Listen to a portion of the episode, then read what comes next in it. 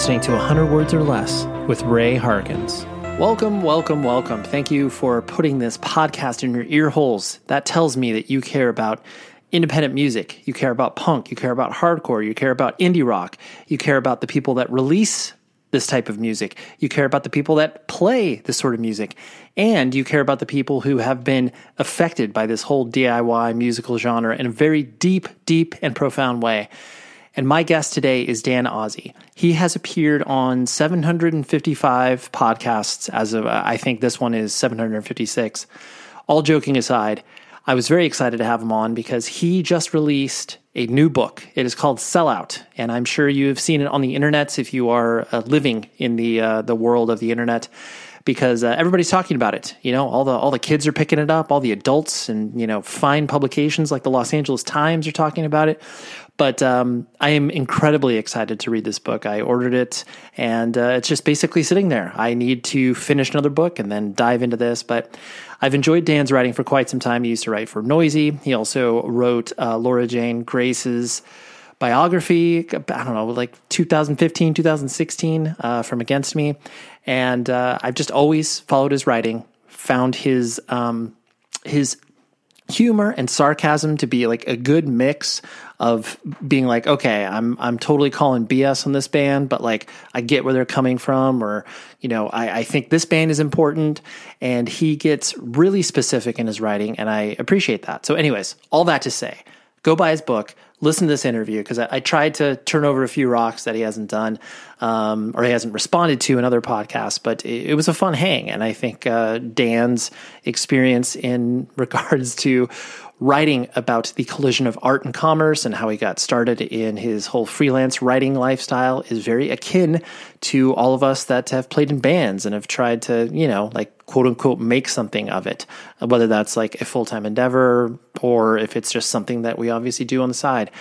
We do it because we care about it. You know that. Anyways, you can always email the show, 100 words podcast at gmail.com.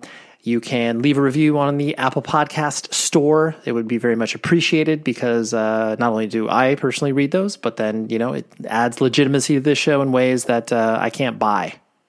I've tried. I'm just kidding. I haven't tried. But those are things you can do. And then also tell your friends, tell your family members, tell your, you know, local, um, you know, pizza shop dude, whoever whoever cares about independent music, let them know about this thing because that's uh, that's the best way to spread the word. So, anyways, here is Dan Ozzi. go buy his book, Sellout. You can find it wherever you buy books. And uh, let's go.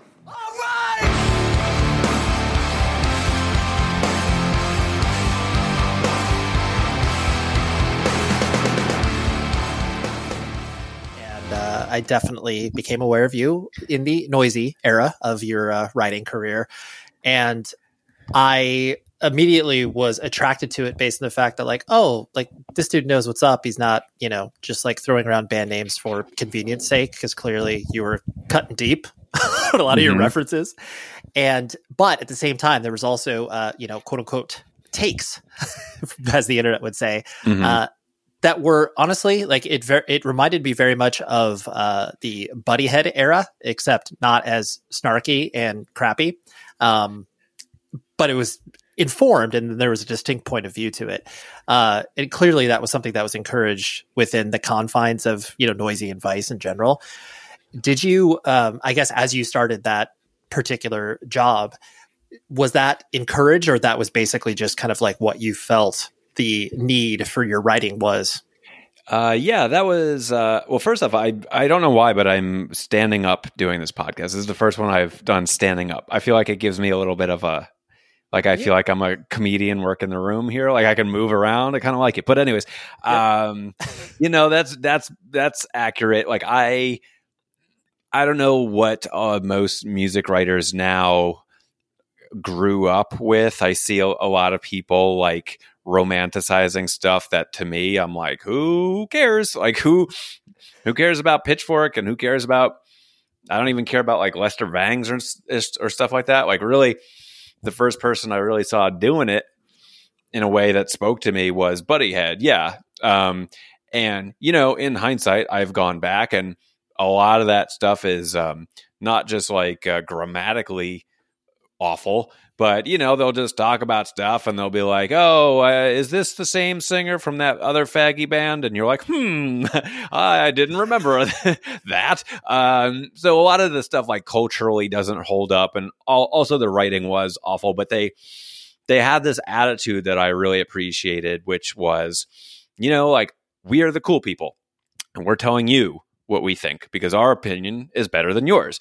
And uh, in a way, I just I just respect that. I think to write about music, um, like critically, you do have to have a little bit of a chip on your shoulder, and you you know people are reading you because your opinions are better than theirs if that if such a thing can be measured but like whatever that attitude i think is like important and so yeah when, when i got to Noisey um uh, this guy Ben was running it, and he he did tell us and told me like if there's golden calves that you want to take down, go for it. Like if you know, like we're the next generation, and so if you don't think that like something from the past was good, just fucking say it. And uh, you know, I think over the years we mellowed, but in the beginning when I got there in like 2013 we definitely did have that uh, as our sort of ethos to be funny and irreverent and not be afraid to kind of like chop things down if we wanted to. Um, and then yeah, I feel like we softened a little bit, but but there was definitely that same spirit uh, still happening at the at the time that I got there. Yeah, sure. Well, and, and, I agree with you. I mean, just that that point of view where it's like even if you did not agree with uh, what all of the writers were putting out, you would at least understand like, hey, maybe you know I don't agree with you. I don't. I don't think that this music, like you said, you know, is quote unquote faggy. but mm-hmm. I, at least you're, you know, putting something out there that is, uh, you know hold some weight or yeah. as far as an opinion is concerned you know i was uh, in a bookstore the other day and i uh, shout out to uh, lost books um, but i found this book for five bucks it was like the best of vice magazine like 2005 or some like uh, from early mid 2000s when it was like way over the top yep. and i bought it just to see like how it would hold up and yeah a lot of the cultural stuff did not age well. They are like obsessed with gay guys and trans women. Like it's you know it's weird in a lot of cases, but but all of that stuff aside, again, the attitude that they had, which is like how they gained a following, was this like bad boy, bad girl writer who's just like you want to hang out with the person writing this because it seems like your cool older brother, you know, or or like your cousin who's like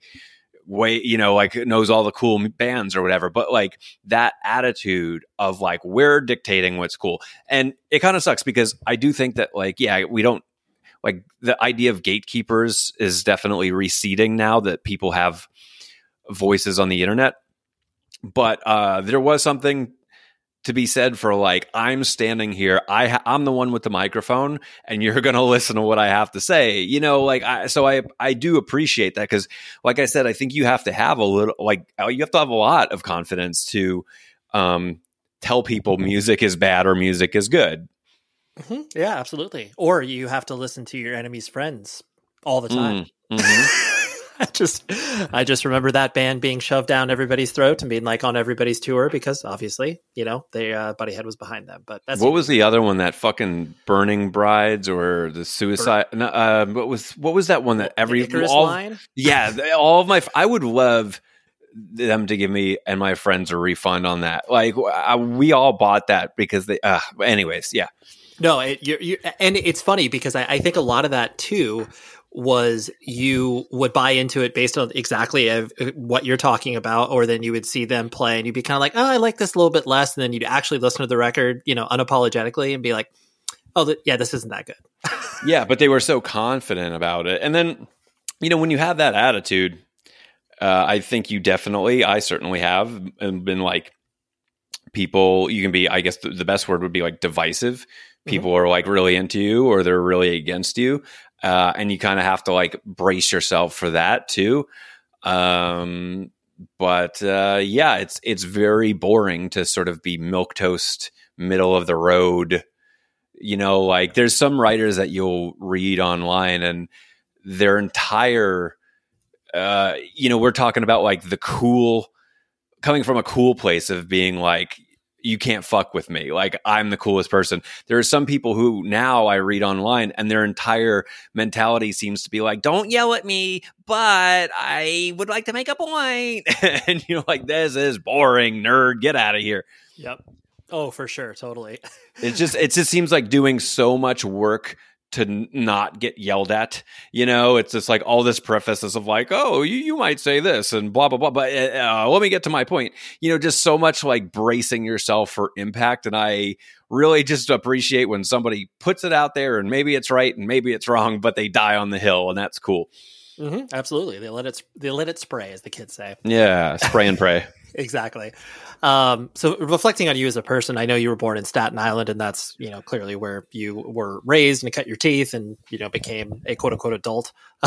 um, that I, I, presume I've only literally let's see, I, I, think I played a show in Staten Island once, but that is my only experience with it. It, I mean, but it's a very sort of you know generic suburban upbringing uh, from what I can kind of tell. Is that uh, is that correct?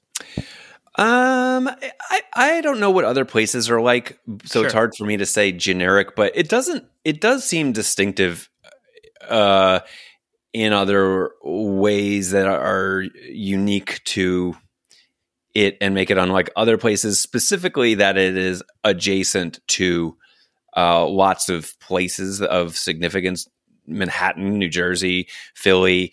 Um, I mean, it's like you can you can see Manhattan across the water. It's it's right there. So it is like it does seem suburban like when you're on the ground level, but also it is connected it's New York City too. So it is um you know, it feels like if it feels New York but also suburban. So it it doesn't really feel like suburbs that I've been to, where there's sure. no like uh, connection to anything. It, it's part of New York City. It just chooses to be kind of like separate yeah.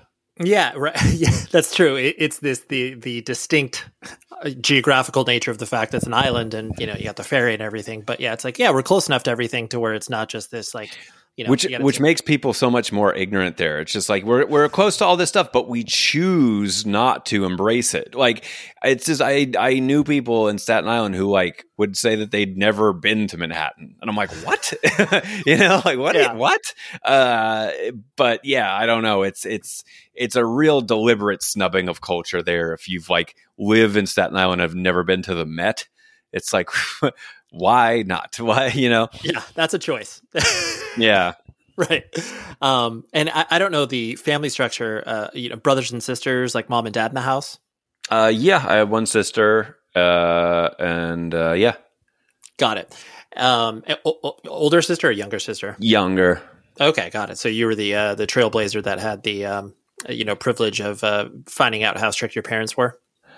Um, yeah, I, I, I honestly, I, in hindsight, and we talk about this now, I actually think that I was pretty good because, like, my parents, um, like, I was just really good at school, and so, uh, my parents didn't like bother me very much, you know. It was, and I didn't bother them. Like, I, I think kids can probably give their parents a lot of headaches, but I was uh, I was into the things that I was into, but I don't think I like made too much trouble for them because probably what I'm saying is I'm probably I was probably easy enough to raise, you know, and that like I didn't really need them too much. Right, right. Well, I, I mean, and that is i think that's really beneficial for most kids. And i'm sure that you experience this like especially as you start to like go to shows and be able to be a little more autonomous that usually the hammer kind of falls down on kids because they either don't do well in school and start to slack off and then they can't go to as many shows or you know do be left alone like you're talking about. Yeah that that was like a huge motivation for me to do well in school. It's like well if i do well my parents won't tell me what i can't do. You know what i mean? Like i feel like if i had slipped they would have cracked down on where i was going or what i was doing more. But they just kind of left me alone and and it's just so funny now because like i am uh just like a very independent person And uh, I think that was kind of because my parents just were like, "Well, let us know if you need anything." But you you seem to have it, I guess. I don't know. Like you seem to be figured it out, you know. Right. So uh, yeah, yeah. Bounce some bounce some ideas off us if you're uh, you know running into some problems. But you know, we're you you got a roof under, yeah. over your head, and yeah, that's well. That I mean, that's cool because that can like you said, give you the autonomy to be able to experiment with all this stuff that you know you might not have had a chance to experiment with. Yeah, for sure. The um, I know your introduction to independent music in general was, uh, you know, kind of for lack of a better term, like that that screamo scene, you know, whatever, I, I Robot and uh, Cable Car Theory. Um, I, I find it interest like those sort of bands, and you kind of your first musical exposure beyond just kind of what was on the radio was this sort of DIY scene. Was it um as you started to experience that, was it kind of the visceral nature of these bands playing like right in front of you that was exciting, or was there other things that you were kind of pulling on that made you want to go to more?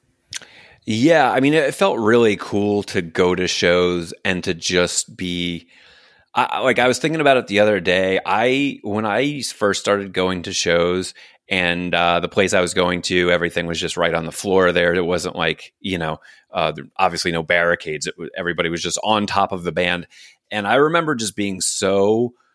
I thought it was so cool to just be like, I'm going to stand right in front of the amp. I'm going to watch the show right in front of the amp. Like, I just thought it was so cool to just like get my ears blown out.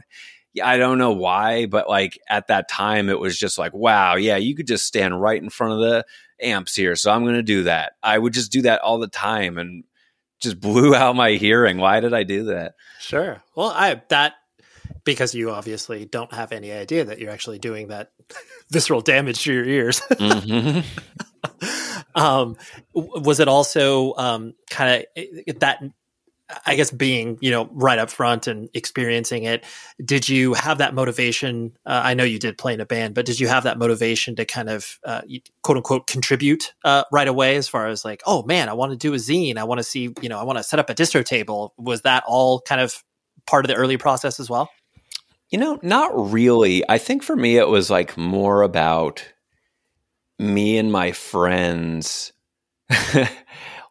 like judging stuff. Okay. You know, like sure, sure. we felt like we I don't know, I think as a teenager you just are willing to die on the hills of your bad opinions and I feel like as a uh, my group of friends was like so invested in like talking about records or like analyzing things that were happening more than like putting ourself into it if that makes sense and i can't even explain in what way other than like it was really important for us to just like have like hang out and like talked about what we liked and didn't like but i wasn't su- i don't think at that time i was super motivated to be like yeah and i want to start a company that makes cassettes you know or whatever i just didn't really have that much of a drive in uh, for for participating. Yeah. I liked being like a in the shadows, like a I don't know, I don't know, like a observer, I guess. You're like uh, Statler and Waldorf in the Muppets. yeah, and now it sucks because I'm like so well. Not that I'm like famous or anything like that, but I like kind of can't do that in a in a sense like i you know just like i was reading this book about uh, of of annie leibovitz and, and her photos are fucking amazing and uh, she was covering the oj trial and it like kind of got distracting because everybody knew who annie leibovitz was and you know you kind of almost can't be a fly on the wall with your camera anymore and i kind of feel like that sometimes now when I'm just trying to be like sneaky with my camera or something like that. And somebody be like, Are you Dan Ozzi? I'm like, God damn it. You know, it's like, right. I'm like looking forward. I'm going to go see the Menzingers next week and I'm going to wear my COVID mask and my hood. And that'll, you know, not that I like need uh, anonym- anonymity, but I'm like, Oh, this will be a nice excuse that nobody will know who I am. Yeah.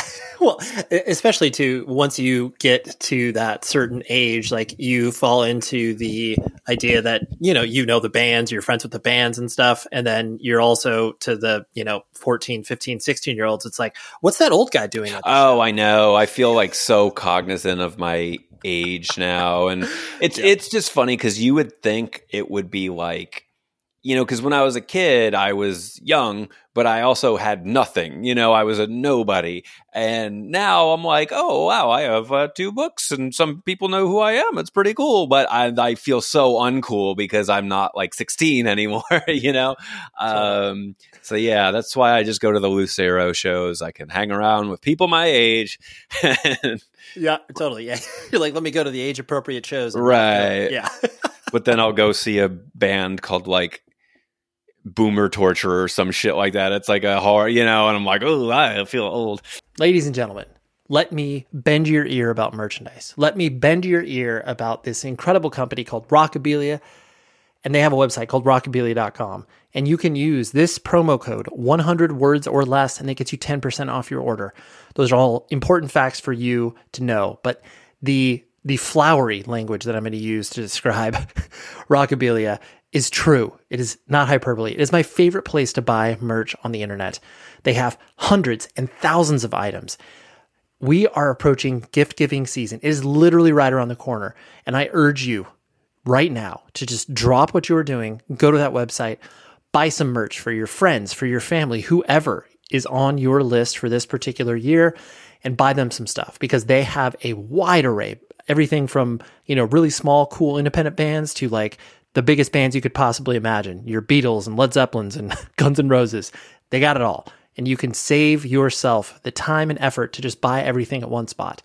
So please go to rockabilia.com, all officially licensed stuff, ships from the Midwest, bands get paid, you get awesome merch. It's a win win win win win scenario all the way around. 100 words or less is the promo code, 10% off your order. Go do it now so as you started to you know experience going to shows and start to become obsessed with this music i, I imagine that uh, i mean like you said your parents kind of left you alone from that perspective. Were they ever like what is dan getting into? This is really weird. What does he mean? He's going to a show? Is that a concert? I can't tell. Um, or did they again just kind of let, let you be? Um uh, my parents have never really understood it and don't have much of an interest in trying to understand. To this day, uh, my parents, my mom has no idea really what I like, no understanding of like what I do, and in no way, like, in no way, like, really tries to learn, which is fine, you know. Um, but I think it helped me as a kid because it seems like a, a weird thing that your kid is doing, but also too like learning from bands like that, it totally steered me away from like being some asshole jock on the football team who fucking you know like date rapes and does all you know and is like homophobic and all this shit. Like it totally i think while punk seems like a more extreme path i think it made me a better teenager and a better person for sure you know? Yeah. Oh absolutely. Uh, it, especially too where you start to you know, as you're developing your identity and be like, am I a sports kid? Am I a book kid? Am I a math kid or am I a music kid? And then, you know, like experimenting with them all and then hopefully finding a spot in one of those. Yeah, for sure. Um, I, I know that like we mentioned previously, like you did play in a band and there was no, um, I guess uh, you know idea that like oh man I'm I'm gonna make it. Like clear, clearly this is a, a, a path that I can uh, you know be a full time rock star because clearly no one in the punk and hardcore scene has those visions in that time frame. Um, how did um, w- was that experience kind of like what you thought it was going to be, or were you like oh wow like you know sleeping on this person's floor like I, I didn't think I was going to be doing that. Not like you expected to tour in a bus or anything but um, no, I, I had like a very low key experience with playing music. It was mostly playing to my friends at, you know, the places that we all played at. It wasn't really like, I never had aspirations with it. It was just us like making things and then our friends telling us it was pretty good, even though it wasn't good. Um, so in no way did I have any kind of like larger goals or aspirations with it. It was more like emulating stuff that we already liked, you know. Sure, sure. Right. Yeah, you you get that uh idea once you watch, you know, five or six bands play be like, "Hey, maybe we can sound like a, a, a bad version of all of those." Yeah, pretty much. I mean, like I don't think we were out to like do anything original. It was just like, yeah, here's stuff we like. Let's try to do that stuff in our own Staten Island way. Right, right. Um, I, am gonna guess like your experience, like going into the city and probably you know seeing shows at ABC No Rio and stuff like that. Um, did you uh, did you start to get attracted to kind of the uh, you know political expression and that sort of you know DIY ethos as far as being able to you know control a lot of your own destiny? Um, did that kind of immediately grab you? Um, if this makes sense, I think I just liked it more for the convenience factor. Like in New York, you know, you could go see a show at ABC No Rio and you show up that day and you give them $7 and then you go stand right next to the band and you watch them and then you go home. Whereas, like, if you would go see something at Roseland, it was like you had to get a ticket and it was 20 bucks. And then, you know, there's 2,500 people in it. And it's just, I don't, I just I think I just like the personal nature of it more than the idea of like wow we can do this ourselves. You know it was more like I just liked it as a way of experiencing music. Like even now I fucking hate watching a band at a festival. It's like the worst possible way to to hear a band. Um and so that it was the same thing just being on like a very small scale version of it. Right and uh, kind of along those same lines, like you, I mean, just from an outside observer and ha- having mutual friends with you, you seem like a pretty social person. And, um, you know, to a certain extent, like, you know, you, I'm sure there's a hermit that is lurking inside of you as well. Um, how, uh, do, do you feel like going to shows and stuff like that, uh, helped you sort of understand the socialization aspect or were you pretty outgoing to begin with? Um, I think I was kind of insecure as a teenager. I'm insecure now. Um, but yeah, I don't. I, I don't know. I'm I I don't know shit about astrology, but the one thing I know about being a Gemini, as I am, is that you're sort of two faced, and I definitely fluctuate between being super social and uh, very paranoid uh, when I'm out in public. Still, Sure, sure. I mean, I, I, think when you do get attracted to the weirdo subculture that we've been attracted to, I think even though you may seem like a semi well adjusted person, like there's you're probably always going to be fluctuating between those two polarities, like uh, and understanding that oh, I can be social, but then like please leave me alone. Um, yeah, I don't know. I just like it depends the context. Uh, like if I have to go to a show alone. I don't I don't really like showing up somewhere like standing in the back. I feel like I'm being observed. Um, but going like with friends, like that's a lot of fun, you know? So I just um I don't know. I it's uh, social settings sometimes give me like bad anxiety unless I, it's it's the right kind of setting, I guess. Yeah, the right mix. Sure. No, I get it. Um, and I know that uh, as you wanted to and understood the expression of yourself in regards to you know you being attracted to creative writing english all of those disciplines. Um, you started doing you know zines and i presume were you doing more sort of like i know personal expression but you were you doing interviews and like music reviews in those uh, early zines or was it primarily just kind of uh, personal journal stuff? And i know that sounds a little bit cringy but you get what i'm saying yeah, I liked the capsule reviews. Those were like more popular at the time. Just sort of like just banging them out. Just like here's an alphabetical list of albums that came out over the last like 3 years or whatever and like here's like four sentences on each one where I think I'm so funny. Um sure. so yeah, I feel like those reviews were like what drew which is funny because I don't have any interest in doing that kind of stuff now. Right, right. and I do, I think a lot of that also was probably inspired. I'm sure you grew up with, you know, distro catalogs and stuff like that. And I think the, uh, I don't know if you ever read the very distro catalog, but that was so interesting because it was like they wanted you to buy these records, but then there was also a little bit of Stark included in them as well. Um, and so I, I do, I agree with you. Those reviews were so valuable because you clearly couldn't listen to music at that time on the internet. Yeah, I mean, like uh, when something came out, you wanted to just like have your opinion out there on it, and so yeah, I I, I really liked those at the time, and I, I have really shifted off of. I, I, don't like reading them, and I don't like writing them, and I, they don't they aren't really as prominent anymore either. Yeah, no, it's true. It's like you, you there definitely is no. Um, it, you have to either have 50, bare minimum 1500 words or you shouldn't write it at all as far as yeah right i know.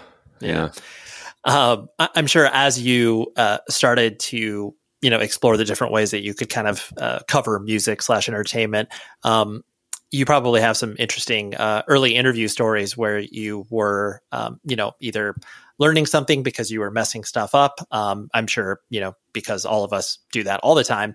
Um, what were some early, uh, I guess, kind of fumbles as you were figuring out how to do, uh, you know, interviews or reviews for that matter? Hmm. I don't know. I guess like I like to think that I'm always learning with interviews and I'm trying to think of like a particularly bad experience. Um, but like, yeah, I don't, I don't really think I have that many. Um, it's you know some some interviews are quite awkward because people are just awkward, and I feel like I'm pretty good at interviewing now, but sometimes you just get up against somebody who is not good at it and it goes sure. a little tense.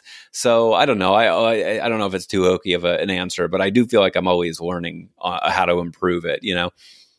Yeah. Oh i, I mean i think that's an accurate response. I i think it's it's just always I, I like to frame that especially from a writing perspective because you you for the most part like when you're interviewing a person and you're like, oh, cool, I'm going to interview them for an hour. And then you're like, I only have 300 words. Like, what, why did I speak for an hour? Like, you know, that sort of condensation of it, like you don't really understand it maybe at the time in their earlier years. That, that happens.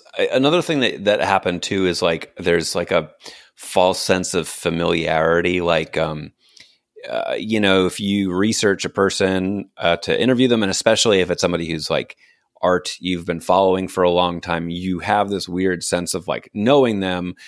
But then as soon as you're talking to them, you realize like, wait, I, they don't know me at all. Like we're not. But like, I remember I interviewed um, uh, Mark Duplass one time.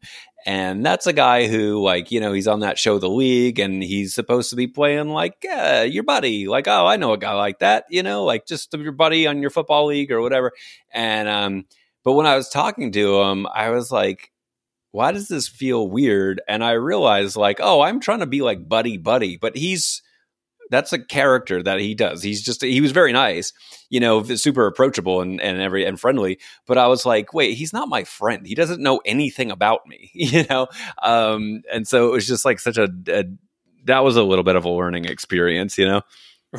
totally too. And especially i and i know i've personally had the experience and i'm sure you also had it where you're like dude i know mark duplass has an indie rock history. Like we can talk about well, that, yeah of, i mean yeah. that's that's what we were interviewing about. And so that that made it even more like familiar to me where i was like oh dude i know all about your band that you used to be in. Like we have this in common but like we didn't have it in common you know? I, he was in the band and i was just some person. So uh yeah that was a good learning experience. Yeah, yeah. it's like you you spend the first five minutes like trying to build that bridge of familiarity, and then the person's like, "I'm I'm glad you listened to my band. Thanks." Dude. Yeah, for sure. I you know I'm just some person that happens to be talking to them at that time. Right, right. Uh, so as you were, uh, from what I understand, I mean, you went to college and you got, you know, your your degree, and you started to figure out like, okay, I want to, you know, try to write whatever that may mean and cover things that I'm you know either passionate about or obviously with music being the through line. I know that you were writing for the uh, Staten Island like local newspaper. What was it called? The Staten Island Advance. There we go. Mm-hmm. Um, and I mean, that is such a wild world and a, a culture in and of itself.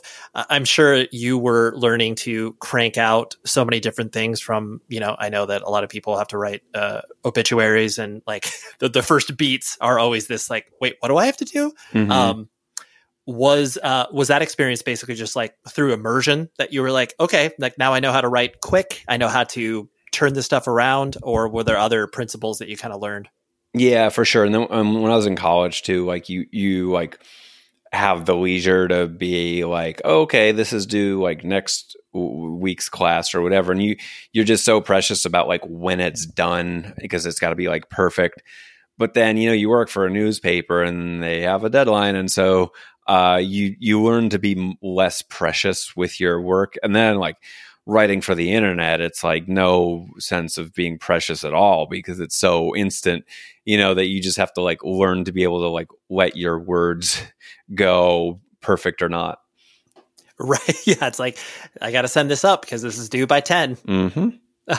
what sort of, um, I guess, edits were you receiving in your earlier years of things that you thought you were kind of maybe killing it at, but it's like, hey, um, you know, Dan, you're you're putting all these commas in the wrong places, or was there kind of these early learnings that you um, were illuminating for you?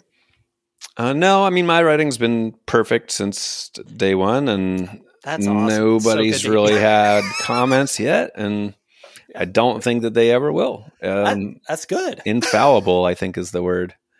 Yeah, it, well, I mean, considering you are a wordsmith, I think you hit that nail on the head, my friend. Yeah. um, as kind of fast forwarding to the you know Noisey aspect of it, that was clearly like a, a cultural moment in hitting uh, you know music journalism and obviously Vice's rise to uh, you know more mainstream prominence. Um, did you feel like you walked in there with uh, you know kind of the voice and the angle that you already sort of had been developing over time? Or did you feel more of a freedom to you know kind of lean into other aspects that might not have been exactly reflective of uh, you as a person not saying uh, you were mimicking no i mean like when i got there um, that guy ben he was just like you know he, he was like we hired you because we like what you're doing and we just want you to do it here. And so i just got to do what i wanted which was really nice. But then i do feel like a little bit early on i started to fall off track because just like i said having that freedom and sort of encouragement to just be like, yeah, if you want, if you think something sucks and you want to like take it down, like you're open to do that. Uh, and so I think I almost like looked too much towards that uh, and like kind of maybe went off the deep end, you know, and like maybe got snapped back to be like, hey, you don't have to be a troll. you know, right. you, you can just kind of, uh, you know, uh, make your points, but you don't have to like do it. Like, do you even believe what you're saying? You know, like, are you just trying to get a, a reaction out of somebody? Um, you yeah, letters to the editor, right? Yeah, yeah. when do you feel? I, I, guess, kind of on that point, did you uh, feel that uh, feedback, or maybe the negative feedback that came your direction, where it was like, "Oh man, this guy killed us online," so you know, I'm gonna uh, I mean, obviously during that time, like Twitter was, you know, a thing, but maybe not as much of a thing as it is now. Um, do you remember any of those uh, kind of early uh, people being mad at you because of what you wrote? Yeah, and it was it was more like this little nerdy um, community online of like the online writers who all think that they're like really important that but they're not and they like um, didn't like me because I think that they had established this like kind of unwritten laws of like music blogging or whatever. And I came in there and I didn't care about anything. And I was just like, boom, boom, boom, boom. Okay, I'm out of here. Like, you know, I would just come in, screw everything up, and leave. And so I got a lot of pushback from them. I'm sure there are people in that world who still don't like me, but I don't, you know, like it's, um, I just didn't care. Like I didn't, I wasn't trying to like, eh, you know, like it's the type of people who like it. I think of it as like you're so brave, Twitter. You know, like they just write something and then I don't think readers actually read it. I think it's just other verified people replying like you're so brave for writing this you're so brave for writing this you're, and i'm like okay this is like a support group this is weird to me i don't want any part of this you know yeah and especially too like when and i'm sure you experience this where you know you whatever write about certain bands or certain certain musical genres and then like that community comes out with their blades out to be like, "Oh man, this guy thought he was cool. Like, let's take him down a peg." Yeah, I wrote I, back at Noisey. I had written this thing uh, about uh, the Philly scene, which was really popping off at the time, and you know, being like they're they're being sort of like a, a little bit of a New York East Coast rivalry. I kind of wrote it up in like a snarky way that was like, yeah, you know, everybody in Philly is like a dumb shit uh, hick, but I gotta give it up. Like they got these twelve bands that are really cool. Check them out, and all the people in Philly like were so mad about it. it. Well, actually, I should say that the people I knew who had grown up in Philly thought it was funny because they got it. They're like, yeah, this is like fucking baseball fan talk or whatever. But the the like transplants who had like moved from Michigan to start like an indie rock band in Philly had no sense of humor about it. They wrote all these like response pieces about it. And it's just like, do you not understand that this is like a vaguely like a character or like a like a bit? You know what I mean? And it was just so weird, but I was just like, great. like go for it. If if if like attacking me emboldens you with your little like fan base, knock yourself out, you know? Yeah. Have no, at I, me. Totally. I, I love that. It's like the the people responding to that are so devoid of actual cultural context that yeah, they don't understand that this rivalry exists. Or it's outside. just shit that I'm like, I don't think you've ever been beaten up before. You know, it's just like I really think that everybody on the internet should get has should everybody should have gotten beaten up at one point in their life. You know, uh, I like see people on- online and I'm like, oh wow, indie rock just needs more fistfights. I think. Um, I think that would solve a lot of these problems. Right. There's, there's just so much like passive aggressive beef on Twitter, and I'm just like, hmm, you guys could settle this in like two minutes if you just kind of scrap for a little bit. Yeah, yeah, just just wrestle and then you'll be fine. Yeah, yeah. uh, um, so when you know, as you were, because by that time you were obviously you know a, a staff writer or whatever the label you probably gave yourself at Noisey was. Um, when when did you feel like uh, your writing became quote unquote real um, in the sense of that like okay clearly like i'm making a living off of this and you know i'm able to have some eyeballs on the pieces that I'm writing. Uh, when do you feel like that was sort of happening for you? Was it during that time, or did you feel like it was, you know, when you published your first book with? Uh, yeah, that was that was because then it was it was like people were talking about things that you had written, and it was just kind of like, huh. People have opinions about me one way or the other, and it's weird, you know. And um, uh, yeah, I guess at that time, like it's just sort of like uh, it's not just like you're putting the words into a machine. It's like they're having a real effect, and so that was when you like you kind of like understand the power of what you're doing in a, in a way. That's true. Like what you are putting out there has, and I know it sounds dramatic, but like repercussions. Yeah, or even just like sometimes you'll tear something apart online and you know, maybe a person at a record label sees it and is just like yeah, actually, maybe we shouldn't sign this band. Like, maybe we were thinking about it, but I, you know, or I, I, don't know. You just have like I've heard of so many like real world repercussions that pe- that uh, uh, I've had, and um, but I don't think about it. I don't know. It's hard to explain, but like it's just I never really think beyond what happens when you just press publish. Like things happen beyond that, and it's you know writers have effect. And and I just want to say like I'm not this person at all, at all, at all, at all. He's like a extremely accomplished. Uh, writer, but like Jim DeRogatis, uh, DeRogatis, oh, Jim DeRogatis, yeah, yeah, who right. wrote about like R. Kelly and basically brought down R. Kelly. You know, uh, five, it took decades, but you know he did it, and so like, yeah, it's just it's just weird to remember that that like oh actually like words can have real real world repercussions. You know. Oh, absolutely. Well, it's the same way that, you know, I mean, clearly when bands, like when you, when you put your art out in the world, like you've got no control over it. And I know that sounds really sort of precious, but yeah, it's the same way as, you know, when you write, you're just like, I'm putting it out there and you don't know what that is going to do. yeah, for sure. yeah.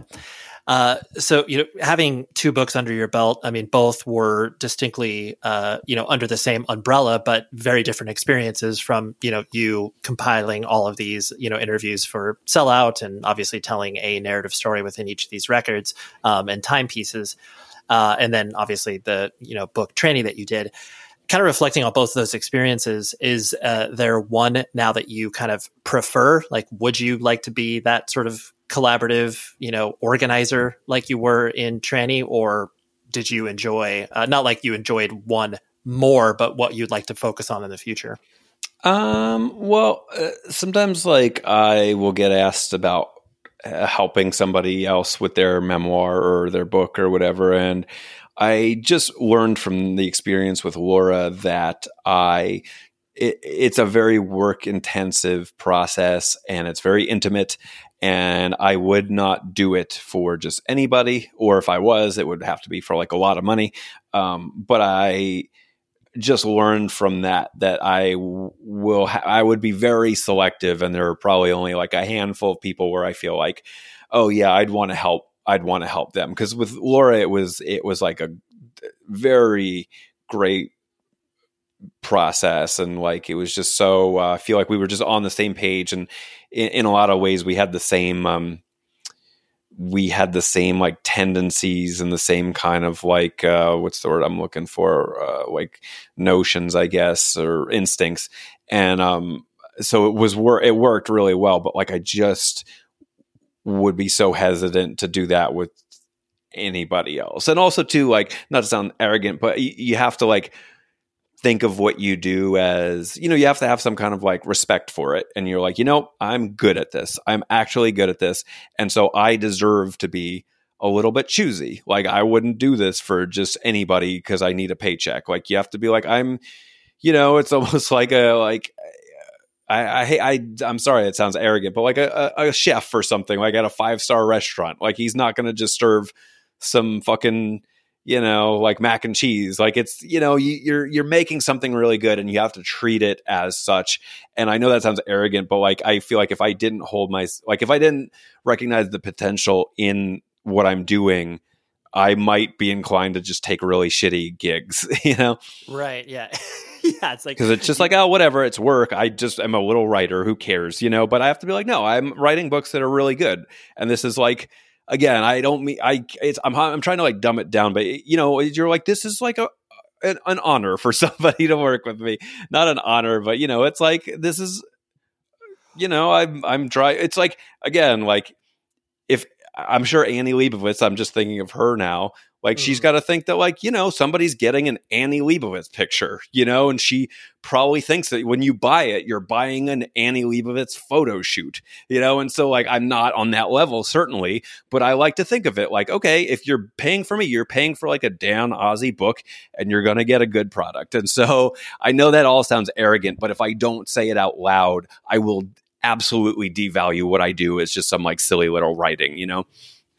Well, I, I mean, I appreciate the articulation of that because I do think that there is that idea of because of your experience and because of your point of view, like, y- you know, you are not, and maybe this is me just like blowing smoke up your butt, but like you're, you know, you're not a tourist to the, the, you know, DIY culture. And that you know, and I'm sure you've seen so many projects that have come out, whether it's, you know, book, record, documentary, that is in incapable hands that are maybe just like hired because they have, you know, a good eye or whatever. And then it's like, oh, that sounds terrible. Like that, that either sounds terrible or reads terrible. And so I, I do think that the, you know, the value that you're created is by the collection of your experiences as opposed to just like oh here's a guy that can write. Yeah. I mean totally. I i'm very uh, um snobbish about the rock books i read. And and just having been a fan of against me if laura's book had been written with somebody else and I found it subpar, it would infuriate me, you know. And so I, I really feel like honored that I got to be in on that project because I'm like, I'm the right man for this job, you know, and like it's not something I say often, but I was like, no, who else is going to do this? Like this is this is me. I got this. Right. Yeah, totally. I, I do love that idea where you see something else out in the world and you're like, oh damn it, I could have done better with that. Like not in an arrogant way, just enough. You know, in probably- a way that like inspires me more than um if I read something that's just like astounding. Like every time I read a Cormac McCarthy book, I'm like, this is not even what I do. This is so in another universe. I, it's not even like inspiring to me in a way because it's not aspirational. Like, I'm like, I will never in my life get to be uh, good enough to use words like this. You know, he's on a different plane of existence. But if I read something shitty, it's almost like weirdly inspiring because I'm like, hmm, I could do this better. Yeah. I'm gonna go. I'm gonna go to my computer right now because I have an idea, right? You know, um, so like in a way, bad writing weirdly like pushes me and motivates me more. Oh hell no! I I love that, and I love that thought process because it's. I mean, it's the same way. Even though you wouldn't bands and whatever like aren't able to articulate that, but you see other bands and you're like, oh, I could probably do just like a little bit better. And again, in a not arrogant way. And then, you know, you might end up just tripping onto something that you were proud of, and that's like all you could really ask for. Yeah. Yeah.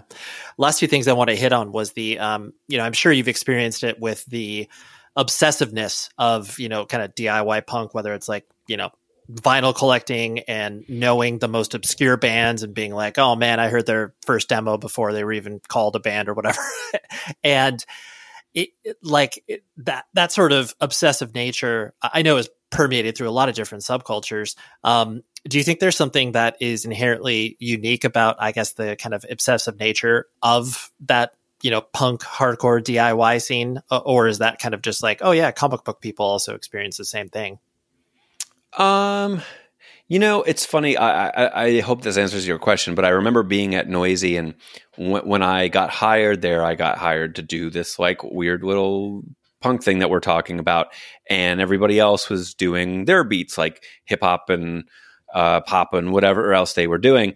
And I remember just coming in there and covering stuff that had not been covered before in like other play. You know, like it wasn't just stuff that like I, I just want to I want to like set the this the climate. I I don't take credit for this, but when I started at Noisey, Pitchfork was not covering like Joyce Manor and the yep. world is a beautiful place. It it didn't start until after after this. You know, so when I came into Noisey, I was like the sole voice doing this. Um, and when I would cover these things that we're not used to getting like big coverage, um, they would be the most popular articles on our site. And my coworkers would be like, I've never heard of this. Like pianos become the teeth. What is that? I don't know what that is. Yeah. And why is it the most popular article on our site all day? And I'm like, yeah, that's why I have a job because I'm talking to people who are very enthusiastic and are not talked to often, you know? Um, so if you cover something like um, Pianos Become the Teeth or whatever it is, the Lawrence Arms or whatever, it's just like, yeah, no, there are big, rabid audiences for these bands, but nobody is addressing their music in a serious way. And so I feel like really lucky in that I came in at a time at Noisey where just I just by virtue of being the only one willing to cover this like punk emo thing, I I got an audience. And then I think again, I don't want to take full credit, but I think people caught up. Like once I had established like there's a market for this, then you st- then you saw, you know, like modern baseball get covered and like the fader or whatever it was. But like it, it, it was rare. It was few and far between um, at those places whereas i was doing it full time you know no, I, I, appreciate you laying it out like that because I do think, and I mean, it still exists in this day of you know, especially within the hardcore world where there is like you know, even though certain things like whatever knocked loose as an example where it's like you know everyone lost their mind when they got a review in pitchfork and it's just like what the hell um, it, but it, it, does feel like there are all of these genres and subgenres that get completely overlooked from a press perspective and it isn't until people start to write about it where it does exactly what you're talking about where the passion comes to the surface and people are realizing oh, maybe they're it like people do care about this band. It's like, well, yeah, no, of course. Like you yeah. weren't paying attention. The um the example that the recent example that I think of is Foxing and and you know this is not to discredit Foxing. I like Conor a lot. It's it's nothing against them, but I remember they got like a, a pretty mediocre review on Pitchfork for their new album, and um you know everybody was like I can't believe Pitchfork didn't like this and blah blah blah blah, and I'm like as somebody who's been watching the evolution of it uh, for longer than these people have, I'm like this wouldn't like years ago this wouldn't have even been a band that even got a, a, nod from pitchfork like maybe maybe if they did review it they would just like 15 years ago or whatever pitchfork would have just reviewed it they would have called it faggy and then we would have all moved on and been happy with our lives you know but yeah. um but it wasn't until like it's, it's funny because i don't pitchfork seems like they also had a similar trajectory where they were like flying off the handle. Some of those early reviews are also rough. You know, I think that gets uh like overshadowed in in sellout. There's like an example of them calling Jimmy World like homoerotic or something like that. You know, they were rough. And then they kind of like suited up a little bit and they became more serious about what they cover.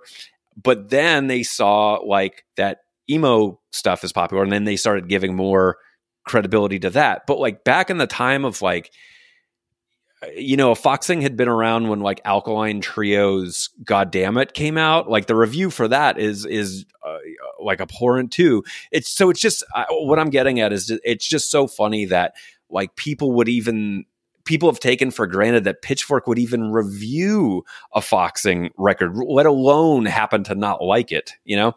Totally. Yeah. Just being able to recognize it in general. It's like that was, yeah. I mean, it's like I, I, I was helping out No Sleep Records. I so distinctly remember this, like when we were releasing the second Balance and Composure record, they did a premiere of a song. Pitchfork did. And they, like the day it went up, they wrote the publicist and was like, "Hey, so like this is literally the largest stream that we've ever done. This like beats, you know, whatever. Like name, you know, band, fla- you know, flavor of the month band that they were covering, and it was just so funny to see that groundswell. And it's exactly what you're talking about, where it's like, wow, like this is uh, this is a moment. This feels interesting and cool. Yeah, yeah. Mm. Uh, the clearly you have followed something that you are passionate about and be able to you know make a living out of it. And i know that a lot of people also like to follow things that they are passionate about you know whatever that whole adage of like oh you know work with something you care about and you'll never work a day in your life which of course as most know is kind of uh, a stupid thought. But you still care about music. You still go to shows. Like clearly you're involved. How do you uh, I guess, per, not prevent yourself, but like don't fall down the old guy on the porch rabbit hole of like, oh man, music was so great back in the you know early aughts or late '90s or whatever. Um, or is there another antidote that you try to um, kind of you know drink to make sure you don't become that person?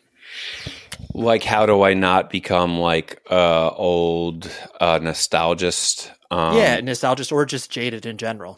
Well, I think that like um I, I've like when I was a young person, I used to be so much more aggressive about what I thought sucked. Like, no, Drive-Thru Records sucks. All their bands sucks. I'm going to tell you that it sucks because I'm right because I'm a teenager and you know I'm 22 and you can't tell me shit.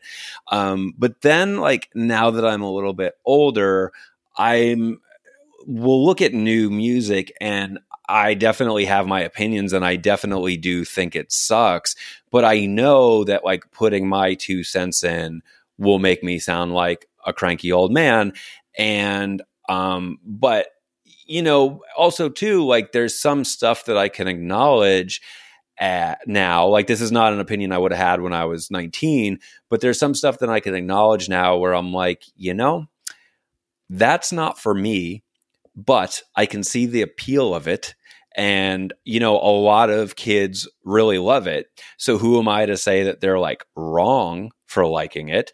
Um, it's, it's, I'm much more acknowledging that things just are not for me, you know, whereas when I was younger, things that weren't for me are wrong. Like that which exists without my permission does not exist. Um, so, but now I can just be like, yeah, no, that's not for me. I don't need to say that it sucks it's just I'm not the audience for it. Right, moving right along, moving right along. Uh, it, and I promise last thing, but just the, the, concept of selling out, like, I mean, clearly that's what your uh, new book is about, but, um, you know, that concept uh, does not really exist anymore. Like more, more, more bands are looking for the idea that like, what can I do to actually make a living? And if like that requires me licensing a song to a commercial, like, you know, you would have been crucified at one point.